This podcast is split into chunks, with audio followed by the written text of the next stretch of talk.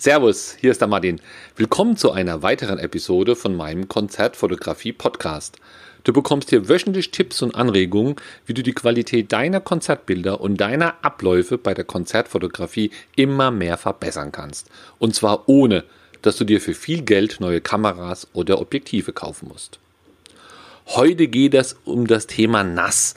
Ich habe eine neue Nass. Ich erkläre, was das ist und für was ich die NAS nutze. Und es geht jetzt nicht um das Thema Datensicherung, das wird nur am Rande, Rande angesprochen, sondern wie ich die NAS in meinem Workflow nutze. Ja, eine NAS, äh, eine NAS, du, du kennst externe Festplatten, äh, kann man per USB dran stöpseln, kann man seine Bilder drauf sichern. Es gibt aber auch NAS, das sind kleine Gehäuse, wo du diese Festplatten auch einbauen kannst. Und diese Gehäuse sind aber ganz schön schlau. Das heißt, in diese Gehäuse ähm, ja, da ist ein Prozessor drin, da ist ein Betriebssystem drin. Das sind richtige kleine Computer, die unheimlich viele Aufgaben übernehmen. Die können die Aufgaben übernehmen, wenn du den PC nicht, nicht anhast oder auch einfach zusätzlich. Und da wäre es einfach schade, wenn man seinen Konzertfotografie-Workflow äh, nicht das auch irgendwie versucht zu nutzen. Ich habe schon ewig eine NAS, mittlerweile habe ich drei, aber ich habe die bisher immer nur genutzt, um Daten zu sichern. Also einfach als Datengrab, als dumme Festplatte, nur drauf kopiert. Und jetzt hier mit der Anschaffung meiner neuen NAS und ich äh, werde es dann auch verlinken, äh, da habe ich jetzt hier mal den Spaß gefunden, diese gesamten Tools, diese gesamten Fähigkeiten der NAS ein bisschen auszuprobieren. Und äh, heute gehe ich mal auf das Thema Synchronisieren ein. Also, und wo man das im Workflow einsetzen kann. Finde ich super. Äh, wenn du keine NAS hast, könnte es für dich interessant sein, wenn du vielleicht eine kaufst. Und äh, ich nutze die NAS der Firma Synology. Habe hier drei Stück. Warum nutze ich Synology? Die älteste war von denen und die haben eine tolle Oberfläche, wo man gut mit zurechtkommt. Und dann wollte ich die anderen natürlich auch gleich haben mein NAS-Workflow, nennen wir es mal so, fängt schon unterwegs an ich habe ja unterwegs immer so ein kleines Notebook dabei. Ich habe hier im Büro, nenne ich jetzt einfach mal mein Büro-Notebook und unterwegs mein Unterwegs-Notebook. Einfach damit ich den, den guten nicht immer mitnehmen muss. Und ja, draußen kann ja immer mal was passieren. Und der Unterwegs-Notebook ist ein kleiner Preiswerter. Deswegen äh, habe ich den dabei. Und wenn ich dann unterwegs Fotos mache, werde ich die, lese ich die ganz normal, wie, wie bisher auch, mit dem Kartenleser auf den Rechner aus. Hat den Vorteil, man hat die Daten schon mal doppelt, kann weniger passieren. Und jetzt beginnt aber schon mein Workflow mit der NAS. Wenn ich unterwegs in irgendeinem WLAN bin, zur Not geht es ja auch mit dem Handy, synchronisiert sich schon der Ordner oder die Ordnerstruktur, in die ich die Originaldaten einfach reinkopiere, mit meiner NAS zu Hause. Das heißt, die NAS zu Hause, die ist eh immer an. Und wenn ich unterwegs die Daten sicher, das ist bei mir fest eingegeben, es gibt eine Ordnerstruktur, da gibt es irgendwo einen Ordner Rohdaten und da fallen die frisch gemachten Bilder mit dem Datumskennzeichen rein, dann sieht mein Notebook das und es läuft im Hintergrund läuft ein Synchronisationstool, das baut die Verbindung auf mit meiner NAS hier im Büro und schickt mir schon mal die Daten. Das kannst du dir so vorstellen wie eine Dropbox oder einen anderen Cloud-Service. Ja, nur äh, hast du da halt keine Limits und ich habe das verglichen mit Google Drive zum Beispiel. Das geht ja auch schneller wie mit Google Drive. Das heißt, die erste Synchronisierung ist einfach schon unterwegs. Äh, wenn, auf dem Festival zum Beispiel, ja, da machst du den ganzen Tag Bilder, machst tausend Bilder und dann lässt es einfach nachts laufen, wenn du im Hotel ein WLAN hast. Und dann schiebst du die Bilder auch schon mal nach Hause auf die, auf die NAS. Und das ist halt eine tolle Datensicherung. Wenn unterwegs was passiert, du deinen Kaffee auf dein Notebook mitsamt den Chips vergießen würdest, hättest du die Bilder auf alle Fälle schon mal zu Hause. Also hier, das funktioniert auch gut, habe ich jetzt auch, auch ausprobiert. Dauert halt ein bisschen, aber funktioniert. Der zweite Schritt, wo ich dann synchronisiere, ist, wenn ich im Büro bin und den Prozess Bildbearbeitung starte. Du musst dir vorstellen, ich komme vom Festival zurück und zu Hause, die NAS ist an. Das heißt, da sind jetzt schon alle Bilder drauf. Und jetzt brauche ich nur noch mein Notebook hier im Büro einzuschalten und dann synchronisiert der sich auch mit diesem Verzeichnis, was auf der NAS liegt. Auch so wie die Dropbox. Das heißt, der Notebook unterwegs legt es auf die NAS und die NAS legt es jetzt hier auf mein Notebook im Büro. Und es geht sehr schnell, weil das ist hier, brauchst du ja kein Internet mehr, sondern das hast du hier mit dem LAN-Kabel äh, verbunden. Die NAS ist auch sehr flott und der, der, Rechner auch. Ich würde jetzt bei 1000 Bildern nicht daneben sitzen und, und zugucken. Wenn du aber von so einem normalen Job heimkommst, dann kannst du zugucken. Das dauert nicht lange.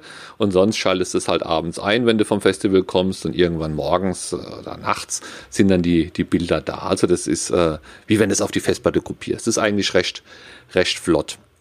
Und das Elegante ist, du musst nicht mal irgendwas machen. Du musst den PC ja nur einschalten. Im Idealfall hast du einen Wake Online. Das heißt, du schaltest den PC einfach vielleicht von unterwegs an oder schaltest ihn gar nicht aus. Also wenn ich abends auf Job gehe, dann lasse ich den PC manchmal genau aus dem Grund einfach laufen, weil dann die Daten von dem Notebook unterwegs auf die NAS gehen und dort gleich auf den PC landen. Das ist der Vorteil, wenn ich dann nach Hause komme, setze ich mich hier ins Büro, klappe den PC auf oder der PC ist an und dann sind alle Daten schon da. Das ist natürlich ideal. Ja, vorher hat man, habe ich es gemacht mit dem Chip auslesen und rüberkopieren und so. Geht ja alles auch, ist nicht wirklich langsamer, aber das ist halt komfortabel, wenn einfach die Daten synchron sind. Also das möchte ich jetzt eigentlich gar nicht mehr, mehr missen. So, wenn jetzt die Daten hier schon auf meinem Notebook sind, das ist ja dann auch dieselbe Archiv, dieselbe Ordnerstruktur, da liegt es auch in diesem Daten, Ordner Rohdaten. Und dann fängt ja mein Bildbearbeitungsworkflow an, das heißt, da werden selektiert, da entstehen neue Daten für Instagram oder fertig bearbeitete. Es entstehen, die Daten entstehen bei mir in, in Verzeichnissen, die definiert sind oder die sich beim Prozess automatisch extra anlegen. Also dann nutze ich ja verschiedene Tools für und das, das habe ich so stark automatisiert, wie es geht, dass ich möglichst viel unterschiedliche Arten von Bilder auch raushole. Und diese neuen Bilder, die da entstehen. Also zum Beispiel äh, fertige Bilder in Maximalauflösung, fertige Bilder in Webauflösung oder Bilder für Instagram Stories, die sind halt anders geschnitten, andere Größe, andere Logos. Ähm, die entstehen da auch alle auf dem PC. Auf dem PC zu Hause habe ich eine, eine SSD-Platte, also auch sehr, sehr schnell. Und äh, werden aber auch automatisch wieder zurück auf die NAS gelegt. Ähm, auch einfach, damit diese Daten doppelt sind, zur Datensicherheit. Das heißt, mehr oder weniger kann jederzeit mein PC abstürzen oder PC kaputt gehen. Alle Daten sind synchron mit der NAS. Und zum anderen, weil ich dann ja auch eine weitere Synchronisierung habe, da werde ich verschiedene Verzeichnisse, wo neue Bilder entstehen, synchronisiere ich gleichzeitig dann mit meinem Handy. Das heißt, ich habe einen Workflow, habe ich eine Batch, wo mir äh, die Instagram-Bilder erstellt, die landen durch Synchronisieren auf die NAS und die NAS synchronisiert aufs Handy, so dass ich diese Bilder auch unterwegs dann immer dabei hat. Also das kann die NAS auch, die kann ich nur Notebooks einbinden oder PCs, sondern auch ein Handy. Und wie gesagt, der andere Vorteil ist, egal was du machst, du hast immer sofort gleich doppelt auf der NAS.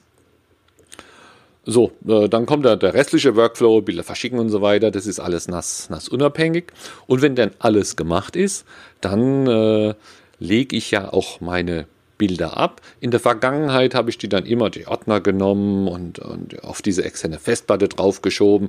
Da hatte ich zwei externe Festplatten, falls eine kaputt geht, also denselben Prozess zweimal gemacht.